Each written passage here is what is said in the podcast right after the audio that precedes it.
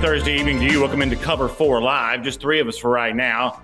Our buddy Mike Griffith will be on hand in just a moment. For now, I got Connor Riley and Jeff Sentell here as we look ahead towards the game against Vanderbilt and then what's still to come after that this season for the Dogs. Obviously, plenty on the way there, and we'll try to cover it all. I'll also let you know I'm going to get close to the screen here for a second. I'm wearing my United States Ryder Cup hat in honor of the event this weekend.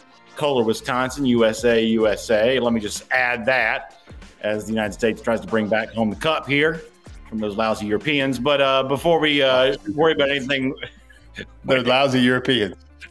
When it comes to the world of golf, let's talk some Georgia football here first and foremost. There is a lot, I think, to be learned by Georgia against Vanderbilt on Saturday. And at first blush, it might not seem that way, just given the fact that Georgia's 35 point favorite, uh, as big a favorite as I think you can see Georgia be when it comes to, you know, on, on the road in SEC play. Hard to be a much bigger favorite than this. But I still think there's some things that can be learned. Connor, what do you expect to see, or do you think Georgia fans should want to see when it comes to this game on Saturday? A lot of points on the Georgia side, not a whole lot from Vanderbilt there.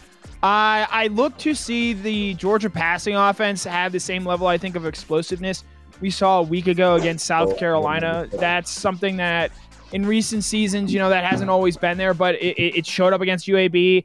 It showed up against South Carolina a week ago. And if JT Daniels is hitting those downfield passes to Adonai Mitchell, Jermaine Burton, whoever they might be there, I think that's an encouraging sign of where this passing offense can continue to grow to as they potentially get healthier, potentially get Darnell Washington, Dominick Blaylock in the coming weeks, and maybe even somehow potentially George Pickens now. So if that offense can keep making strides, I think they've got a good chance to to really peak at the end of the season there.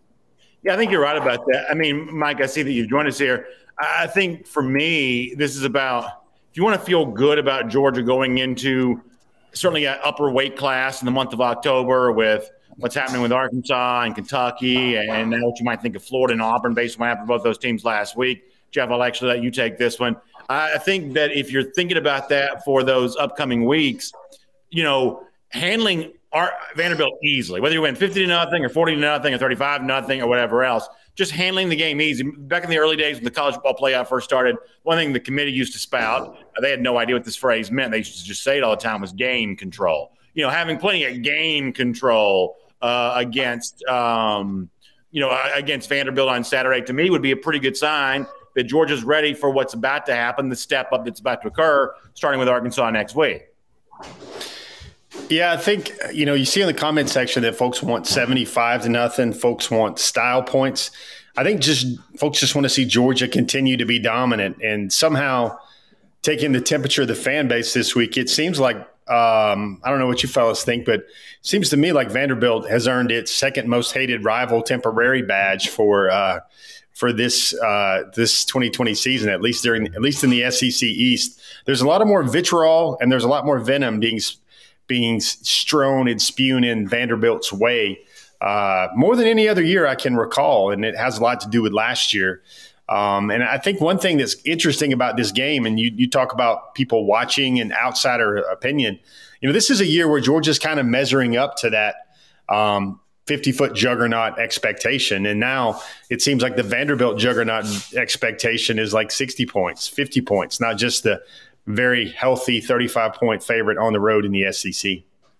Yeah, uh, Mike, I think Jeff brings up a you know pretty good point there. That just in talking to Georgia fans a lot of the last couple of weeks, I mean, it is amazing how common it has come up. The Georgia fans don't like Vanderbilt very much for what happened last year, and you know Kirby Smart kind of downplays it, and you know maybe he means that, maybe does, and I'm honestly not quite sure what to make uh, of all of that. But it is fairly common to hear fans themselves be pretty frustrated with the way that Vanderbilt behaved a year ago, especially when you think about the fact that some institutional failings actually led to Vanderbilt maybe not being able to play in that game. I think some fan frustration on that's really pretty justified. And you know, the honest truth is, I'm skeptical that that makes makes Georgia want to go out there and hang 65 points or something like that on Vanderbilt on Saturday. But certainly, fans want them to, and it's pretty clear there's a, a specific reason why. I think it's been very interesting to hear how consistent that message has been from a lot of fans.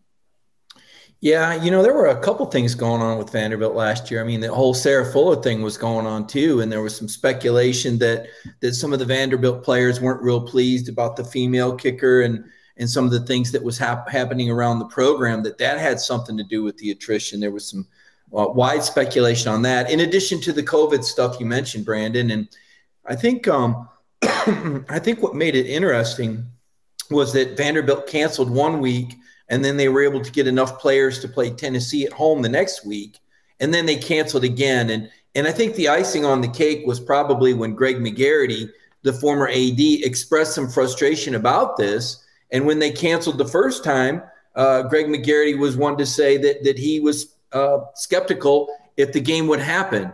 And then I think there was more frustration because we were at a point in the season where we wanted to see more of Georgia. JT oh, yeah. Daniels had emerged.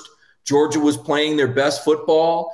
It was a time when you couldn't get enough of the Bulldogs to the to the extent that you know there was some hope that maybe Georgia could scramble and find another opponent, just another game. It, it was such a tough year, and football was just such a welcome uh, thing for all of us, as it is right now. So I think there were a lot of dynamics involved, but you know, to the point that that you make, and uh, I missed the first uh, two or three minutes, so I, I didn't hear what the other guy said. But no I, I, think it's more important for Georgia now, uh, you know, to, to focus on trying to be a, a championship team, and rather than maybe leaving those guys in there an extra quarter to get sixty or seventy. You get guys like Lassiter reps, right? You get guys like Stackhouse or you get Broderick Jones. And, and so maybe the score isn't in the 60s or the 70s, but you're building a, a championship football team by getting some of these younger players playing time.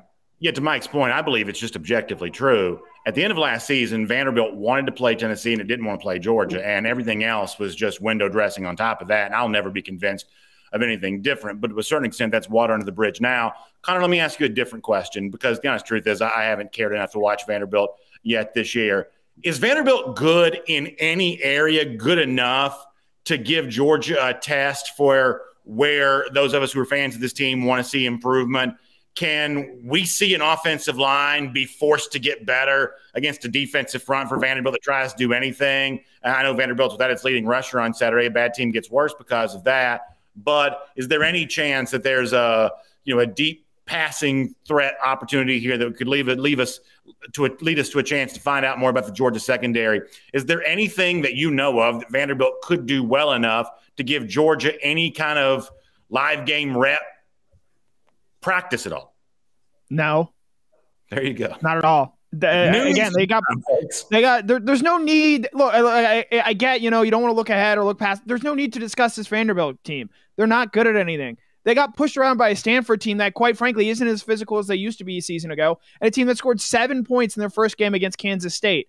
I, I, this Vanderbilt team is just not worth anyone's time to discuss them or the merits of this game. I think the things you want to look for travel roster because it is a road game. You are only allowed to bring 70 players there, so that does give you a good indication of where players are on the depth chart. I'm interested to see if, say, a Brock Vandagriff makes this trip this weekend and what that potentially means for his development and if he were to get in the game, because you would certainly think that Georgia's going to score enough points to get into this game. Georgia I, did I, quarterbacks a lot last year. We should point out it's a different season. No, I'm just saying, but but they have taken yeah. they have taken loads of quarterbacks before, except that they didn't take back to Alabama. But other than that, they took a bunch of quarterbacks on the road last year. And look, I, obviously, I agree with what Connor's saying about Vanderbilt. I don't think they're very good at all. They lost 20 points to East Tennessee State. H- however, you know, to see Georgia come out and play with the crispness and the focus for the full 60 minutes, that's something, Jeff, that I think that Kirby Smart thought he didn't get quite from his team a week ago. So I think there is still a way to judge Georgia, even if you don't think much about the opponent. And clearly, nobody on this panel thinks very much about Vanderbilt. Jeff, you're muted. I think Connor covered it very well. I was waiting him for say, for him to say Daijun Edwards, 27 carries for 312 yards. I think that would have been a great way to describe maybe what's the most compelling theater to come out of this football game on Saturday. Mm-hmm. Yeah, and I think that's certainly very interesting. Mike, what else are you looking for on Saturday? Well, you know, like I said, I really want to see this offensive line gel. I'm hoping that we'll see a couple of different combinations. You know, Kirby Smart said yesterday he felt that the run game was – quote unquote hot and cold. It'd be great to see a Georgia running back break out. You know, if, if there's a complaint or an issue with the Georgia offense, it's it's that outside of JT Daniels uh, and, and Brock Bowers, I, I don't really know the identity of what this team is. And I understand that from week to week, a lot of it is predicated on taking what the defense gives you. But when I think of a go to guy or a go to play, I think this team is still evolving. And I kind of look at this as the last warm up game. I mean, Clemson was its own event, it was an exhibition, it was fantastic. Uh, it was great theater. It was a big win for Georgia in a rivalry game, bragging rights, and, and all the good stuff. But the last couple games, UAB, South Carolina, Vanderbilt, these are all kind of like scrimmages, right? Jeff, you go to these high school jamborees. I mean, none of these teams were really a threat to beat Georgia. And it was an opportunity for Kirby Smart to do different things with different players. And this is kind of the last dress rehearsal. So I kind of want to see what Kirby uh, runs out there. Again, I mentioned Kamari Lassiter, the cornerback. I kind of want to see Broderick Jones more at left tackle. That's something Connor and I have been writing a lot about. And then Kirby came out last week and, and said Jamaree Salyer is actually playing well there. I kind of want to see somebody else inside at guard. I've got questions about Warren Ericson and Justin Shaffer and their ability to dominate in the run game? Are there other options? So, you know, my eyes will be peeled to some of those other positions and maybe some receivers, right? Maybe we see more from Jermaine Burton as he plays himself into shape or or Ladd McConkey. Maybe John Fitzpatrick gets involved in the passing game. I just kind of want to see the team continue to evolve. Mike, but to that point though, I think I would say that Georgia began the season as a work in progress, needing to evolve offensively. And I would say, obviously, given the competition the last two weeks, for the most part, Georgia has done that. And so, speaking here for a moment as a fan, let's say that Saturday, in some form or fashion, is simply uh, you know replicating what Georgia's done the last couple of weeks in these tune-up games, as you said. And we're going to get to the October situation in a moment. But knowing you played as a big favorite for these three weeks, the one on Saturday and the two previous, if Georgia does again offensively what it's done for the last two, especially given the fact they were better in the running game last week than they had been the week before. You know, to me, I think that's Georgia making pretty good use of these tune-ups. Not good offensively against Clemson. That's a good defensive team. Really good offensively the last couple of weeks against what we probably think of as, at least in comparison to Georgia, bad football teams. An even worse football team, albeit on the road on Saturday against Vanderbilt. If Georgia goes out and takes a similar step against the Commodores, in my mind, that's about as well as you can use these three consecutive tune-up style games that Georgia has had. Do you agree with that? Yeah, yeah. I just I, I want to see more of it, right? I, I want to see, like I said, I want to see a team that's that's starting to get into sync. I mean, I think having JT back for consecutive games for the first time this season, maybe we'll see a little bit more of an identity now that that JT Daniels is back under center. I think for for at least a few more, you know, I, I think hopefully for the rest of the duration of the season if he stays healthy. When you I don't mean to come back to you again at the expense of letting Jeff and Connor talk, but when you say identity, what specifically do you mean? Because I think that's an interesting word to use, and I'm just curious how you're using it. Yeah, an identity, Brandon. It's kind of like a team's personality. It's no, I know. I mean, generally yeah. speaking, what it is, but specifically in the case of Georgia, like what? What? I guess let me ask this way: What would you like to see that identity become? Is I guess what I'm asking. Well, you know, you want to see certain players emerge, and you kind of want to know who your go-to guys are in different situations. So far, it's been a lot of Brock Bowers, right? I'd like to see more from Jermaine Burton. I'd like to see him have more of a consistent presence because of his talent and because of his upside. Last week, Adonai Mitchell finally really got off. Now, is he going to hold that job over Marcus Rosemy-Jacksaint? He's a quick twitch, explosive player. You know, maybe get those guys on the perimeter more involved in the passing game than they've been. And I think that would provide a little bit more balance for the offense as a whole. So when I talk about identity, what I'm talking about is the personality of a team. Every offense, like when Florida and Alabama played, Brandon, we knew who and what they were. We knew how the Gators were going to move the ball. We knew how Alabama was going to move the ball. With Georgia, because there's so much youth and because there's been some injuries, it's been kind of inconsistent. We talked about the hot and the cold run game.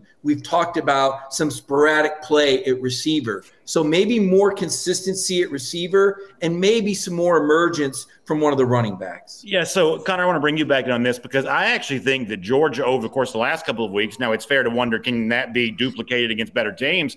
Over the course of the last couple of weeks, I think there's a Georgia identity that has emerged, and then Kirby Smart has talked about it. This team throws the ball right now better than it runs it. And – to me, to use Mike's point about Alabama, I think one of the things that caused Alabama to struggle last week at Florida was, you know, I'm not quite so sure they figured out their identity, but right now, you know, the Georgia competency offensively is more on the side of Daniels throwing the ball to a crop of young receivers, but guys who seem to be getting better. You know, for me right now, that is the identity of this Georgia team. If my guess is that'll continue to be true for the uh, course of the, of the rest of this regular season as well. Yeah, glad we're auto from a cover two back to a cover four here. But I think Jermaine Burton has played well these last few weeks. It looks like he's getting healthier. I think receiving yards rise. He's been right there with Brock Bowers in terms of what you're seeing. And I do think he and JT have a very good connection. And you know, you might not see it this Vanderbilt game just because I, I think they have the athletes out there to be able to to score and have explosive plays on any play. I could see James Cook having a big touchdown. Arian Smith, if he gets in the game, could certainly play an impact there. Donnie Mitchell as well. And you think Kearis Jackson getting him back as well. So there are a lot of ways to distribute the ball. But I've actually liked what I've seen from Jermaine Burton the last two weeks yeah. there. So, but to, to your point, BA, I do think that this is a better passing offense than we've seen so far. And something I touched on earlier in the show, I think you're going to continue to see that. I think you're going to continue to see those long passing strikes, those third and eight, third and nine down conversions. Not too many of them, hopefully, because that would mean Vanderbilt's actually able to do something against this Georgia offense. But uh, they're at a place right now where this passing offense, quite frankly, has looked better. And granted, it's against inferior competition, but it's looked better and it's looked crisper than it has ever have under the Kirby Smart era. And I, I think you're going to continue to see that against Vanderbilt. And I think you're going to continue to see that in what should be a tougher month of October. Jeff, before we change the subject, jump back in here on this. I mean, what do you think about the offensive identity for Georgia that's been established? It's totally absent against Clemson. You can maybe say that was opponent dependent. The past couple of weeks, I think it's actually starting to emerge here a little bit. Yeah, I would like to think. I think the commenter was Robbie Pearson because I was in some Vanderbilt apathy. My uh, my initial answers on Vanderbilt was kind of like meh. Uh, you could probably have a GIF to, to look at that. But I think Robbie Pearson had a good point. I think it was Robbie, but when he said Georgia needs to show it needs to be able to do what it wants whenever it wants. And, and, I think that's the way Georgia needs to be this year. They need to develop a way that, okay, now we're going to be a run team. Now we're going to impose our will, kind of like what they did against Clemson at the end of that game. Uh, and then they're going to have that fireworks with JT Daniels and a lot of these emerging weapons. I got two things I want to see, and I, would love to just hear everybody's thoughts on it. One, I think this is a game where Kendall Milton better come out of it with his first career Georgia rushing touchdown. That's something that I think folks can kind of rally around. The second thing for me is I think – I think the number uh, that's more important for me is not not how many points Georgia wins by, because I think most most folks would be probably uh, appreciative of a of a 45 to 55 point win. I think the zero is the more important number for me. I mean, maybe there's a fluke, maybe there's seven, maybe there's Georgia's third team getting cooked on an explosive or something like that. But I think really you want to see Georgia just look dominant, and I think the way Georgia looks dominant best is not 70 to 12 or 70 to 14. I think it's something like 50 burger to nothing. I think Georgia should really shut this team out. Uh, Mike, before we go to another topic, uh, give me a couple seconds here. You good reporting this morning on the Jalen Kimber situation. It's not good news, but uh, you know you were there with the report, so it's important for us to hear it. Out for the rest of the season. Uh, what you're saying is a shoulder surgery here. I, I guess just kind of follow up with us on you know kind of where all that stands. Yeah, it was unfortunate. Jalen got hurt during the strength and conditioning portion of the offseason with the weight program. Uh, you know, he tried to rehab and come back. He played some lim- limited snaps against UAB. And uh, the thought was that maybe he could be used in situations. He was going to be your starting corner opposite of, uh, of Derion Kendrick going into fall camp. He'd won that job uh, coming out of the spring. But unfortunately, the injury uh, and then the inability to rehab successfully. And so he underwent the shoulder surgery this morning. He's expected to be back, uh, able to hit and cleared for spring in the Mar- in March. But it, it's one less body. We know that Georgia's thin in the secondary. You know, you lost three former starting cornerbacks and DJ Daniel, Eric Stokes, and Tyson Campbell. And then you also lost Richard LeCounte and Mark Webb. So, I mean, that, that's five guys that you lost. And then, oh, by the way, Major Burns is starting at LSU now, and Tyrique Stevenson is starting at Miami. So you've lost a lot of caliber players. I mean, we could go on. Uh, Ole Miss starts a former Georgia player as well. I think Prather Hudson's even getting snaps at Illinois. When you lose that amount of players in such a short amount of time, even for a program like Georgia, very difficult to reload. So we're seeing that secondary grow up Right now, they are susceptible. We saw South Carolina exploit them, and South Carolina is good, but not great. So that is an area of concern that Kirby Smart will tell you they need to get better at. And Lewis Cine did tell us that uh, when Connor and I were doing the post game. His comment was, "We're not as good as you guys think we are." So that's an area Georgia knows that they need to grow, especially now you lose another player like a Jalen Kimber. Let's transition now to what happens for Georgia after Saturday. It's Cover 4 Live. That's Mike Griffith, Jeff Sentell, Connor Riley on hand as well. My name is Brandon Adams. I'm happy to have you with us. Obviously, starting next Saturday, very different level of competition with uh, Georgia. It'll at least be a ranked opponent coming to Athens with Arkansas. It could be a, a much higher ranked opponent than that if they get a win against Texas A&M on Saturday. I've even heard there's a possibility that ESPN's College Game Day could be in Athens as a lead-in to a noon kick uh, on ESPN. If Arkansas were to beat Texas A&M on Saturday, that looms as a possibility.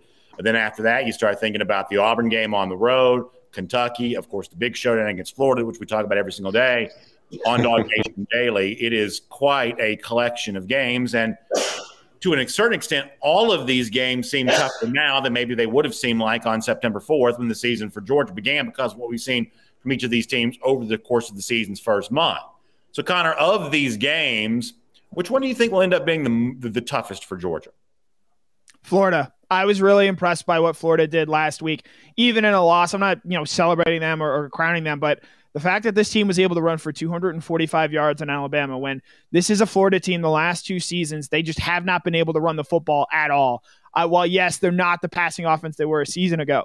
I think their ability to run the ball, their ability to shorten the game, to keep that Alabama defense on the field, and you saw over the course of that game, that Alabama defense wore down. I, I think that's a wrinkle and a dynamic that makes this Georgia Florida game a lot more interesting. We'll see what happens with Anthony Richardson as, as he continues to get healthy there and could possibly replace Emory Jones at quarterback there. But the way Florida ran the ball on Alabama last week was very interesting. If I, that's the most obvious answer there, the game that I'm actually most interested in, but before those first three, is actually Kentucky because I, I think with with Arkansas being ranked and you know the, the Sam Pittman factor, Georgia's going to be up for this game. I don't think it's going to be a repeat of the last noon kickoff they had uh, against an SEC team, which was South Carolina in 2019.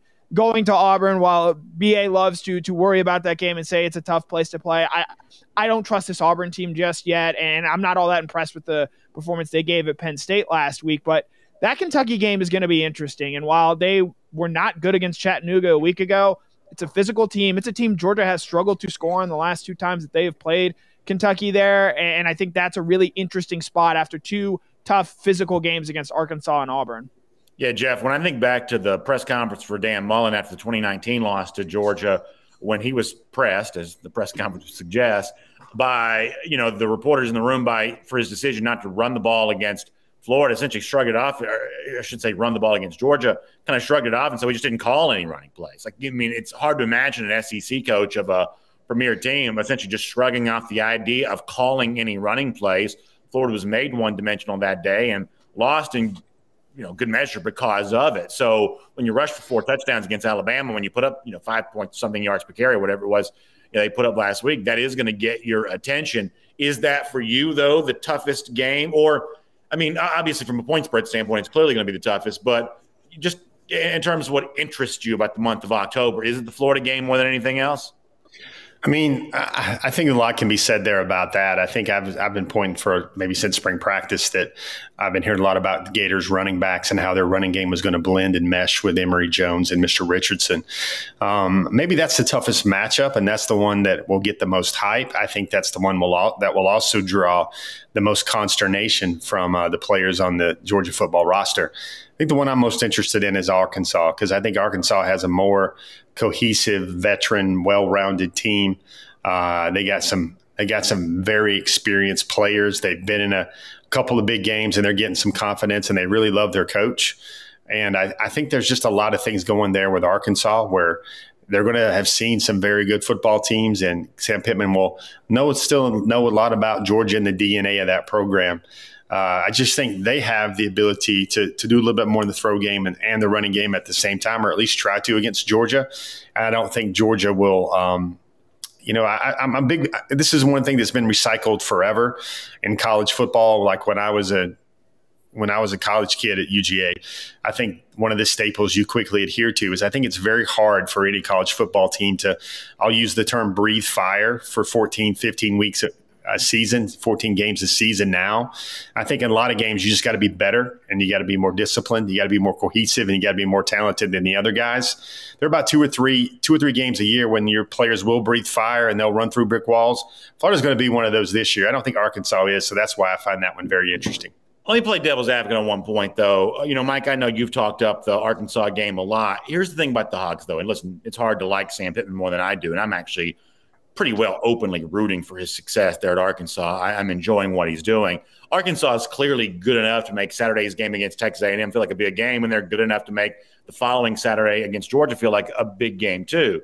But That's also consecutive weeks of playing very good defenses a long way from home. I think there's a chance that after the course of the next two Saturdays, we kind of look back on Arkansas as, boy, it sure is a good thing they beat Texas because now they're getting the meat of their SEC schedule, and that's not nearly as easy to do. But Mike, I don't know if you saw this. Um, Kirk Herbstreit this week, who called the Auburn Penn State game on uh, TV on, Saturday night, was on the Finebaum show and was talking about how he really came away pretty impressed with first year coach Bryan Harsin in Auburn. I, honestly, I didn't see that much of the game because I was at the Georgia South Carolina game. But it's interesting to hear Herbstreit kind of talk up Auburn and some of the things they're doing under Harsin in their first year. It's hard to say as of yet, right? They scored 60 points in consecutive weeks. Akron's probably the worst team in the country. And you know, whoever it was they did that again in week two is, you know, not great either. Then you lose on the roads. I'm not quite sure what to make of them. But with Georgia having to go to that spot in a couple of weeks, it was interesting to hear Herbstreit praise them this week. Yeah, I've been bullish on Bryan Harsin. I like the hire from the start, a, a guy that's out of the box. And, you know, I think the fact that Arkansas does have an emotional game with Texas A&M and Georgia has a nice warm-up game with Vanderbilt. And, and now that JT Daniels seems to be asserting himself – I feel better about that Arkansas game. Uh, I, would agree with Connor as far as uh, Florida's ability to run the ball. You know, they're only the second program in the last 10 years to go from being in the top five in passing to the top five in rushing, or vice versa. Baylor was the other one. So, quite a, a personality flip for the Gators. But the fact that they can't throw the ball, they're only 10th in the SEC in passing. And, and, let's be honest, it's not like South Florida and Florida Atlantic where the monsters of the Midway. So their inability to throw the ball and exploit Georgia's weakness makes me feel better about that game, especially the fact that it is at a neutral site. This would be a home game year for Georgia, or excuse me, for Florida if they were home and home. And the swamp would give Florida an extra edge. But the fact that the game is in Jacksonville really plays into Georgia's favor this year you know, Georgia should beat Florida, all things being equal. And then you take the potential home field advantage out because it's such a unique series that really works into Georgia's favor. I'm going to say Auburn is the game I'm most interested in because it's a mystery team and it'll really be the first hostile environment that Georgia's played in. Now, I think JT Daniels will handle that fine, but there is a lot of communication that has to take to take place with those receivers on the outside and how are those receivers uh, able to you know pick things up when JT's making the hand signals from the line of scrimmage. So you know, very interesting game to me. Auburn does look like they have teeth. So I'm going to choose that as the most interesting game. I'm not going to say that Florida can't keep it close, but I will say this. Florida is not going to push Georgia's defense around like they pushed the Alabama Crimson Tide around last Saturday. Connor, what do you think about the fact that when you look ahead to October 9th, there are a lot of Georgia players that never played in a hostile stadium before. You got true freshmen right now. You've got guys from a year ago that were playing in mostly empty stadiums. Jordan Hare Stadium, obviously, when it's rocking and rolling, can be pretty tough. I mean, it certainly was on Georgia in 2017. It got loud at the end of 2019. Georgia fans kind of remember that. Now, there's a chance that Auburn loses again before they play that game. Uh, they could lose at LSU next week, and that would, you know, clearly set up maybe not quite as – hostile of an environment, Auburn fans may decide to sit on their hands or just sit on their couch and not, you know, go. But how much do you think the hostile crowd impacts a large number of Georgia players that have not played in an environment like that before? Mike, what were you doing in 1999? Who were you covering? I was covering Tennessee that year. Mm-hmm. I was five years old. I was going to say the Decatur that's State. that's the last time Auburn won at LSU, which is something that they're going to be attempting to do next week on the road. Look, I, understand. You know, you you make a great point about this. Maybe the first time they're going to play in a really loud atmosphere. I, I, that Clemson atmosphere was pretty charged up, and while the loudness may not have been there, the intensity was certainly there and felt. And so I do think that does help some of the younger guys there. I'll be honest here with Auburn. As long as Bo Nix is their quarterback, I'm not scared of them. I've mm. we know what he is at this point in time, and you can even show me the home and road splits. Georgia went to Auburn two years ago, and they did nothing offensively that day. They had three drives across the 50 yard line, and they finished all of those with touchdowns. And they were dying for Auburn to take that game away and win it. And Bo Nix just couldn't do it. And we have we saw last week Bo Nix again in a big spot on the road against the Penn State team who, you know, we still don't know how great they are. Again, underwhelmed as a passer in that game. I, I understand the points and why some might say Auburn as, as the team that worries them there, but as long as Bo Nix is under center, I, Connor Riley, am not all that worried about them and how they play against this Georgia team. Jeff, let me mention one thing here before we kind of wrap this con- you know conversation up. Like I'm not a objective member of this discussion. I have preferred outcomes. I want Georgia to win games, and the Florida game is obviously the one that matters to me more than anything else. And I actually find it somewhat pleasant that the Georgia Florida game starts to feel a little bigger as you get towards it. I like the fact that Florida fans think they're going to win it. It's not just because it makes it feel more enjoyable if Georgia does get that win. I mean, I really spent a lot of the summer trying to caution my audience on, you know, no, don't listen to some of these people. Phil Steele, for instance, uh, you know, various people on ESPN who kind of had Florida outside their top 25. That's not what we saw Florida doing on our show. You know, you looked at you know, a top 15 team in the ESPN FPI preseason, a top 15 team for Bud Elliott with his blue chip ratio.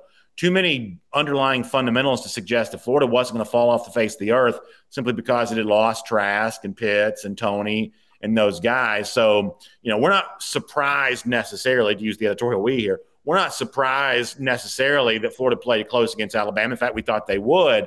And I think for Georgia fans to, to take and kind of appreciate that game is more than like a, just a coronation. Like Georgia doesn't go down there to claim its inheritance of the SEC. You got to go wrestle it away from Dan Mullen in Florida, and they're going to put up a fight in, in, order to prevent that from happening. The fact that the game is kind of viewed that way now, for the most part, I, I see that as a pretty good thing.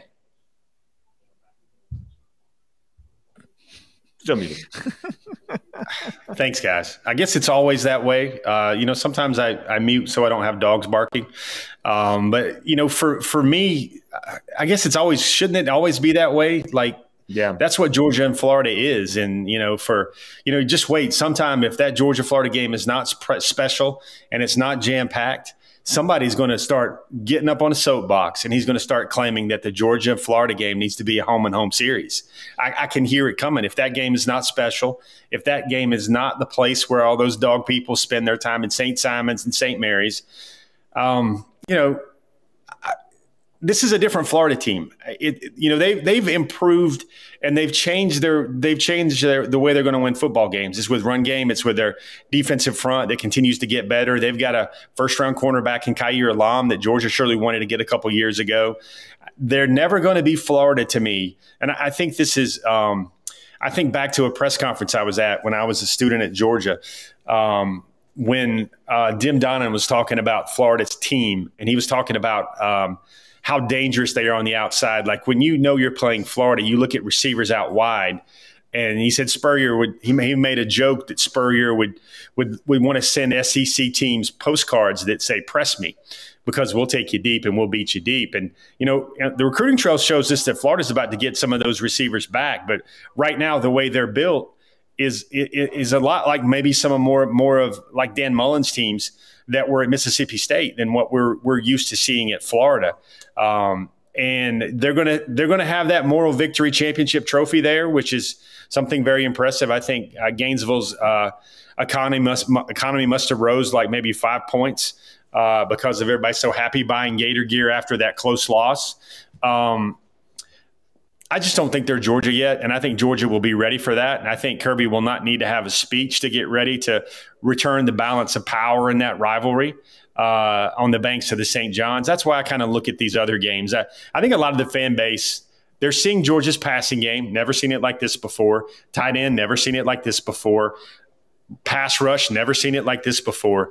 And they're they're wondering all these all these remnants of old Georgia, or even the best of Kirby Smart's Georgia to this point, they're all kind of being you know kind of stripped away, kind of being varnished away. I think everybody's looking to see is this team so good that they don't have one of those lackluster performances. I think you've referenced them a lot of times, you know, throughout the years, whether it's a McNeese State during the lean years or whether it's um, the South Carolina game, the last noon kickoff you referenced right there. There's always one one game where Georgia's like, huh? And, and I think that's the thing the month of October will show me. If Georgia can continue to hold serve and continue to kind of have that that swagger where they kind of feel like there's really no chinks in the armor right now, I think that's the biggest thing October will show us. Well, let's move on here on Cover Four Live. Jeff Sentell, Connor Riley. My name's Brandon Adams. Happy to have Mike Griffith as well. And one of the things we were talking about off the air yesterday a little bit was the emergence of Brock Bowers. And Bowers' name came up on the show a little earlier right now. I think through three three games, he's probably been Georgia's most dependable pass catching target.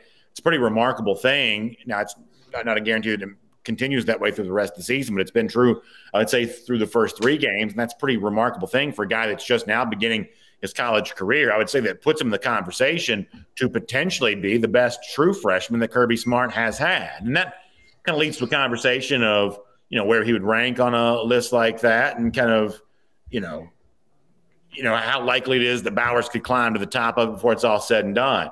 Jeff, you've known a lot of these true freshmen because you also cover them as recruits. So, as a way of starting this conversation, who do you think the best true freshman under Smart to this point has been? Yeah, well, this is a good point, and I'm going to um, leave a lot of uh, leave a lot of. Uh, I guess I'm going to leave a lot um, out there for the other guys to to kind of pay attention to and to choose their answers. But to me, I think the answer kind of begins and begins and ends for me with Andrew Thomas. You had a freshman All American. You had a you know a guy that came in with a lot of hype, and he exceeded that hype. There were three really strong true freshmen for Georgia on that 2017 team. I think Georgia's roster has reached the point where they don't need contributions from three freshmen to that level uh, three true freshmen to that level in order to reach the final ball game of the season. I think Georgia's just a much deeper and a much more mature program. But you look at you look at what Andrew Thomas did, a first year starter in the SEC, started every game. I, I, I want to just say one thing. I don't know this will ever be duplicated, maybe ever in Georgia football, where you have a true freshman come in and you have him start in 15 games, including the SEC championship game, including a national semifinal, and including the national championship game. That's one part of the Andrew Thomas legend that I think, you know, if Brock Bowers is going to go to those heights, got a long way to go. He certainly looks like an all SEC tight end right now. But um, I think Andrew Thomas set the bar really high for freshman uh, phenoms in the Kirby Smart era. I agree. I think Thomas is number one on the list at this point. I have a tendency to group offensive line play together, judge them as a unit, not so much as individual players. Year over year, Georgia's offensive line from 2016 to 2017, massive improvement. I give Thomas, who started that year at right tackle, would obviously eventually become Georgia's left tackle. I, I give Thomas a lot of credit for that. So there's some names that you could mention, but I agree with Jeff that Thomas probably deserves the top nod there. Mike, you have a name for this list before we kind of talk about where Bowers could eventually fit on it? Sure, I'll, I'll put myself out there for the target practice. Uh, you know, Jake Fromm. Um, you look at Trevor Lawrence was only the second ever true freshman quarterback uh, to start and finish a national championship game. Um, you know, the year before, I guess we saw Tua come in at the end. But, you know, I can't think of many freshman quarterbacks. I mean, even Trevor Lawrence wasn't playing that early in the season. I mean, Jake was in there basically – uh, you know what after the end of the first game you saw Eason go down. You know Trevor had the opportunity to wait a few games and and kind of ease his way in when he took the job over for Kelly Bryant. But you know Jake was kind of pressed into action. There wasn't really anybody behind him. And yeah he had a, a tremendous supporting cast. Uh, but if not for a blown coverage Jake Fromm is a national champion is a true freshman. I don't know how you ignore that. Um, you know the guy had 24 touchdown passes six or seven interceptions. I mean, uh, look, nothing flashy, but again, just in the historical context of true freshmen that have led a team to a national championship game or even the brink of it. I mean, I'm trying to think in the SEC if there's ever been one uh, that's Jalen been the Hurts. guy that long, you know, the whole season, right? So I, I think yeah, we Jalen Hurts did it before. Pardon? Jalen Hurts. Jalen Hurts did it in 2016. 2016. Okay, so Trevor Lawrence was the second guy ever to do it. So we're talking about maybe Jake Fromm being the second guy in SEC history to be able to lead a team start to finish to a national championship. You know, that that's pretty remarkable. That puts him in pretty rare air, even with the great supporting cast. I think I think Fromm did a nice job that year. Certainly Andrew Thomas and Jake, both of those guys were on the freshman All American team. I picked that team every year for the Football Writers Association of America. Rodrigo Blankenship was also a freshman All American for Georgia. Uh, Warren McClendon, more recently, freshman All American for Georgia. So those are some of the guys that have earned the honor. But Jake Fromm was the freshman All American quarterback in 2017. Andrew Thomas was on that team, and uh, and I believe Blankenship was too. So I think those are all great names. You know, Connor, my thought on Fromm is is that in the Rose Bowl, when obviously Nick Chubb and Sony Michel played like superstars that day, amazing highlights, stats, everything else. I do think that obscures the fact that I thought that Fromm played really well against Baker Mayfield, mm-hmm. especially in the second half when obviously Georgia mounted a pretty big comeback. Fromm was asked to make some pretty big throws in that Rose Bowl, and he made them. Now, the day belongs to Chubb and Michel uh, on the offensive side, and I won't say that it doesn't. But I, I do think Fromm should get a lot of credit for the way that he played in that game. He was not just along for the ride. And uh, I think that's important to note that he had to make some throws to give Georgia a chance to win that game, and he made them. Who's your top true freshman to this point, though? Yeah, I, I think Jake Fromm and Andrew Thomas are both good answers. I'd say no freshman has had a greater impact or been asked to do more for this Georgia team than George Pickens was in 2019. You think about where this passing offense was at that point in time was not very good. And then it got even worse once Lawrence Cager went down with an injury there. And Pickens, it took him a little while to get going. I think Brock Bowers is probably ahead of where Pickens was at that point in 2019. But Brock also had the benefit of going through spring practice, whereas Andrew Thomas did not, and, and uh, George Pickens did not either.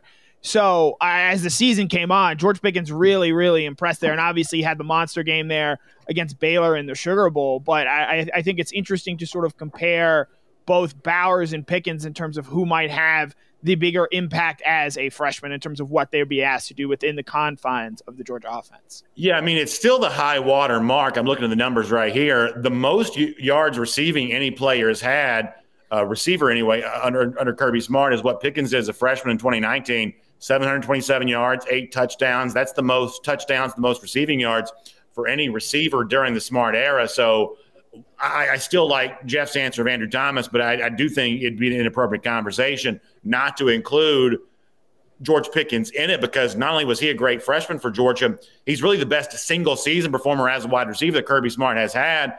And you got to, you know, you go back a lot of previous years, you know, pre smart on that. You got to go back to like the Aaron Murray era to probably find, you know, a whole lot of receivers that are playing as well as Pickens did for Georgia that year. So it's a worthy consideration because of how good he was, not just compared to other freshmen, but compared to other receivers in the program, really for quite some time. Well, Malcolm Mitchell did have over 800 yards receiving sure. in his last year with Faton Bauta and Grayson Lambert throwing him the football. I like sure. to think maybe with some better quarterback play that year, he could have got over a thousand yards. But and moving into Bowers, and I would say that I think I think Bowers is further along – than where Jake, Andrew, and Pickens all were three games into their career. Now, obviously, there's still a long way to go, and those guys all got, I think, much better over the course of the season there. But what do we think the the sort of progression for Bowers looks like the rest of the year as this offense they do get Darnell Washington back, which I think will eat into at least some of his snaps, maybe not his his receptions or routes, but at least some snaps there. And then you have guys like Dominick Blaylock and potentially even Pickens coming back as weapons in, in this passing game? I mean, I think that his ceiling is really, really high because the thing that I'll say about him is is he's more athletic than I expected him to be. Not that I didn't think he was a good athlete, but he's more athletic than I thought he was. And it's it's that athleticism that gives you a chance. You know, Mike used the phrase "go-to guy" a little earlier um, it's that athleticism that gives you a chance to be that go-to guy. You know, the phrase that coaches use that I can't stand is we're just going to take what the defense gives you.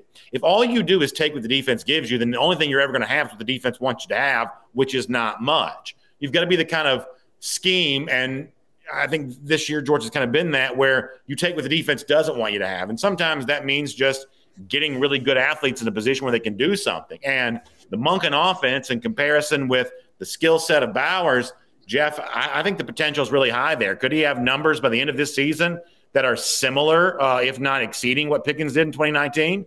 I think there's a very good chance he could.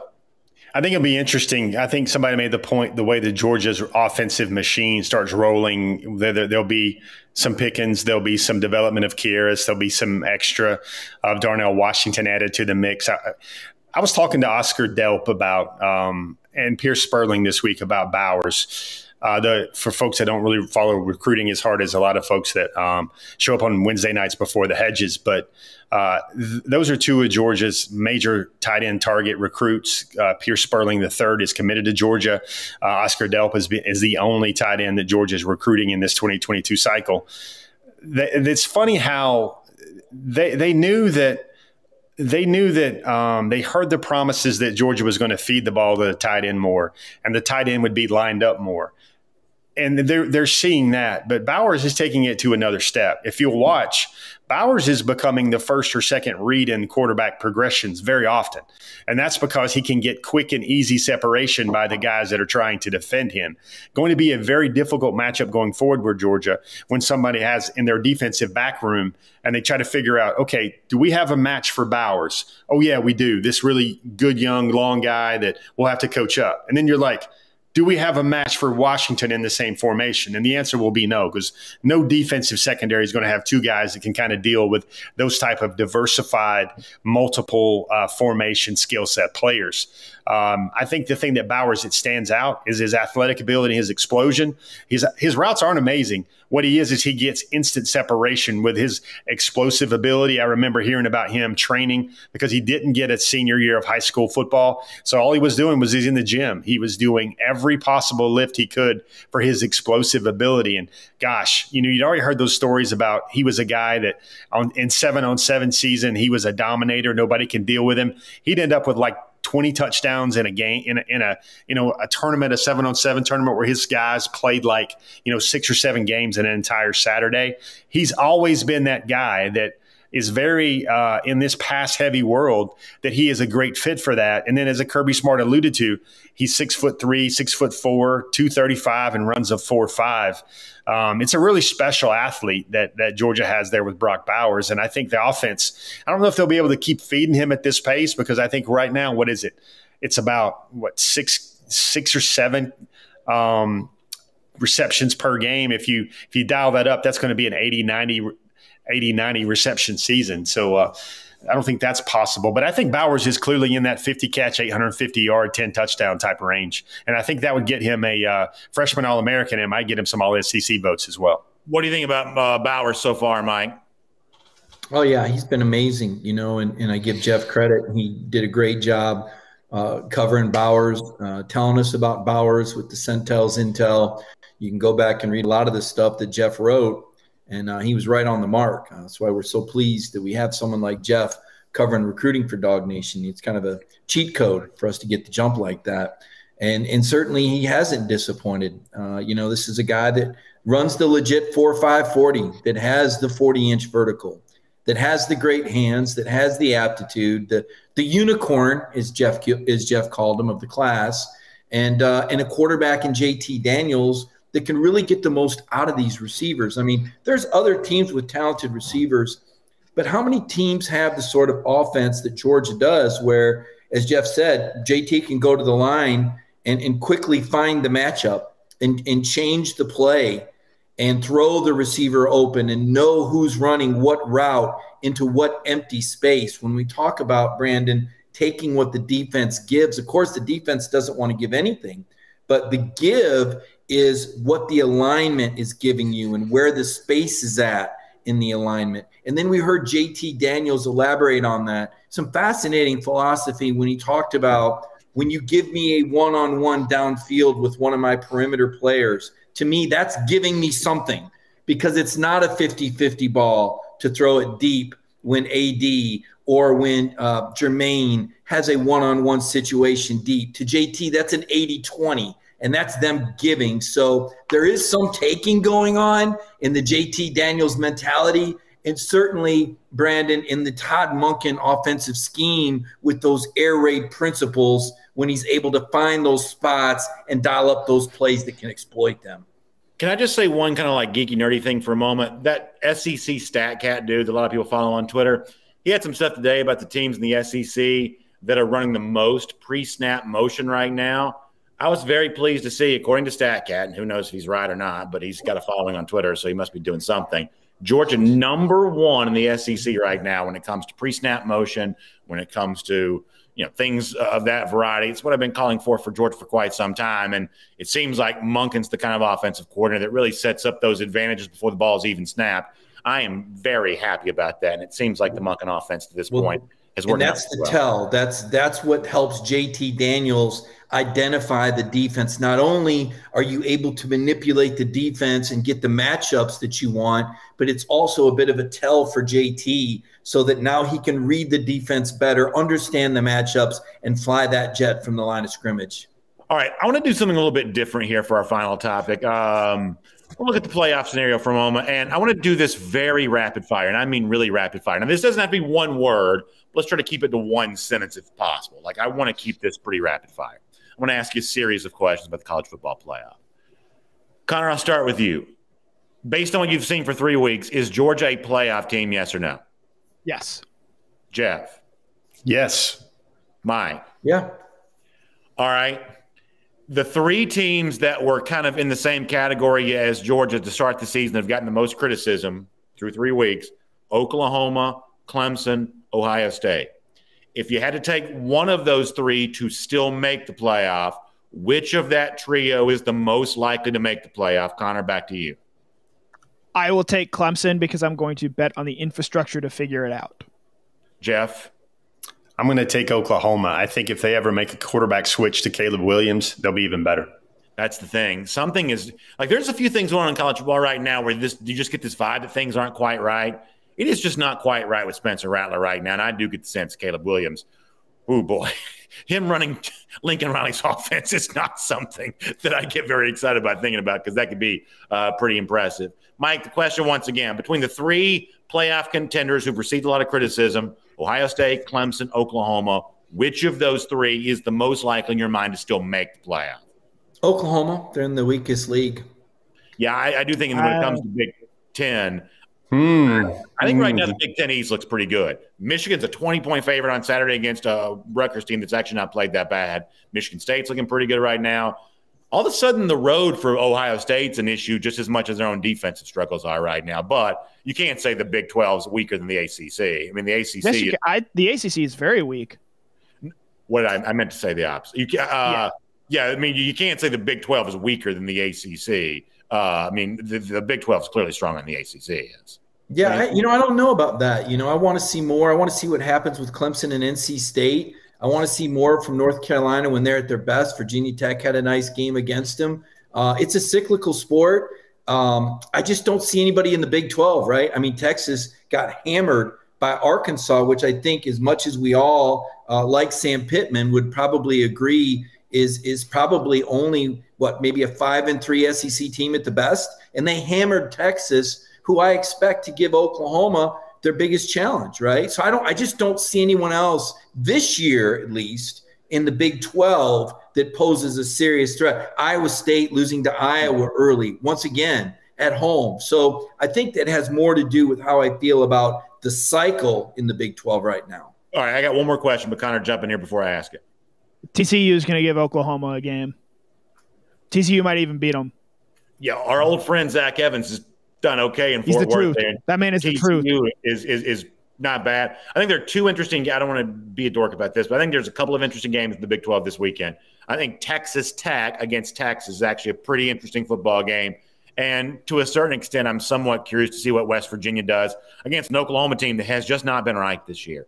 They have, I, I don't know if Spencer Rattler's already counting his money or what. There's just something kind of weird about Oklahoma right now. And if, if, if Rattler's not zeroed in, Caleb Williams is there to make a name for himself. I can promise you that. All right, here's the last question. A moment ago, we all agreed that based on three weeks worth of action, Georgia looks like a playoff team. Give me one more team that you believe will be in the playoff based on what you've seen for the first three weeks. Connor, who do you think?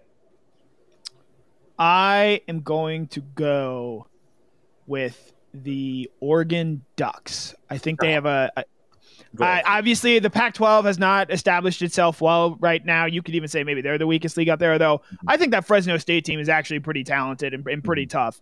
Um, I think they have a, ca- a, championship caliber defense. They are physical along the lines of scrimmage, and I think they have a ceiling to get better at the quarterback position there. Anthony Brown is the starter, but he's a little banged up right now. I'm going to be interested to see what comes of Ty Thompson, a freshman there who's gotten a lot of early reviews. They have a strong running game with CJ CJ Verdell up there. I love the one they had at Ohio State. I don't feel super confident in it, but if I if you had to give me one team because Penn State and Iowa I think are going to knock each other out, give me Oregon.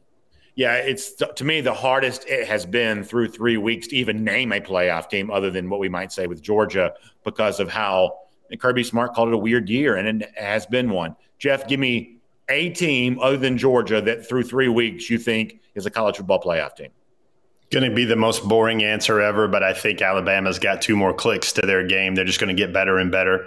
And this is a year where we see that there's warts all over the Big Ten, the Big 12, and the ACC.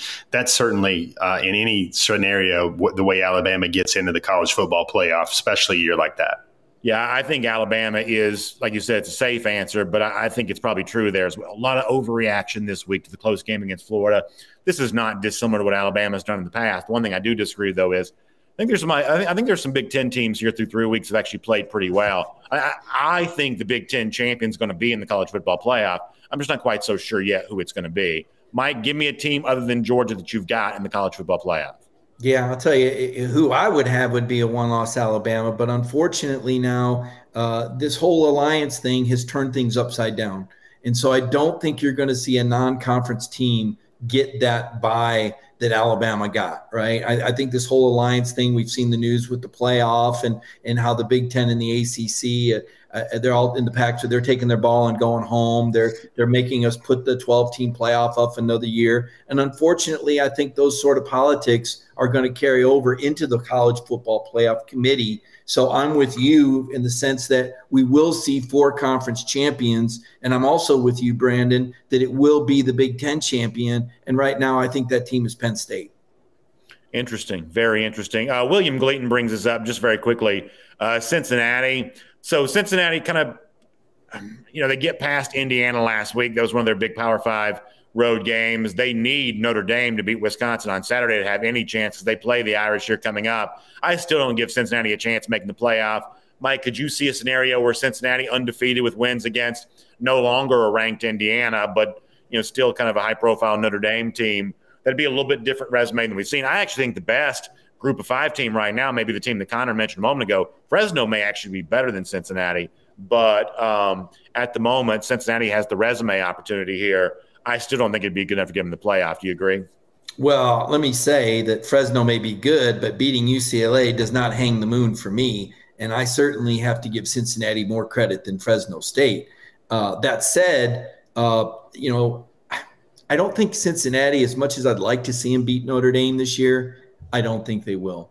You know, it was kind of a big stage moment against Indiana. And if we're going to be honest, uh, they were very fortunate. I watched a lot of that game and they were very Sloppy. fortunate that Indiana gave them second and third chances. That was a team they e- they easily could have lost that game. Uh, you, you can't play with the Irish like that. I, I know that, and, and, I'm not a big Irish buff. I was one of the people that said last year Notre Dame didn't deserve to go because they lost 34 to 10. I still believe that. I think last year's Cincinnati team would have beaten that Notre Dame team at the end of the year. But Notre Dame at the beginning of the year, this game this weekend against Wisconsin in Chicago, uh, certainly the opportunity to play the Bearcats with their former defensive coordinator. Notre Dame guys can handle the big moments. I'm not sure Cincinnati can. Uh, but the question you asked was, is there a scenario?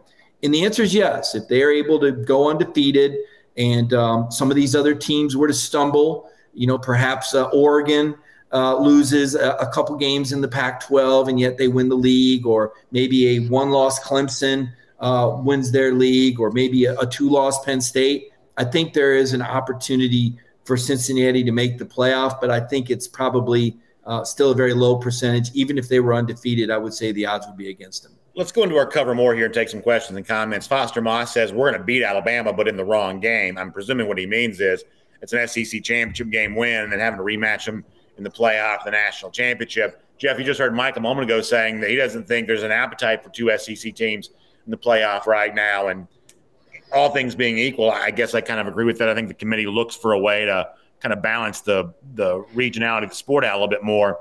But sometimes there's another another great choice, another another option.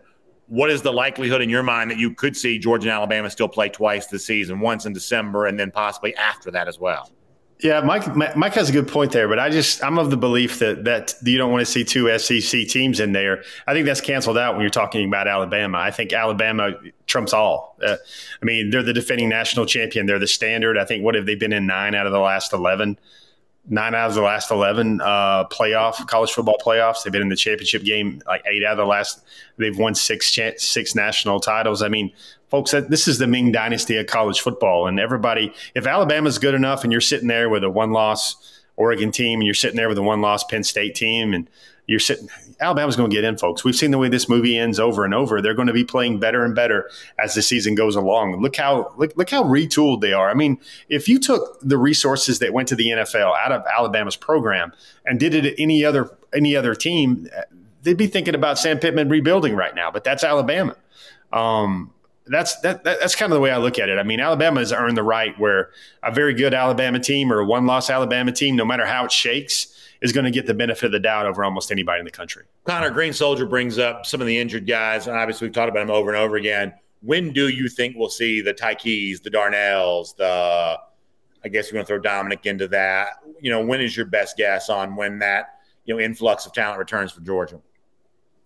Well, I wanted to, to rebuke something that Jeff said there. Usually it's the Zhao or the Yan dynasty that is largely considered the greatest Chinese dynasty there. So, duly noted. a little Chinese history there.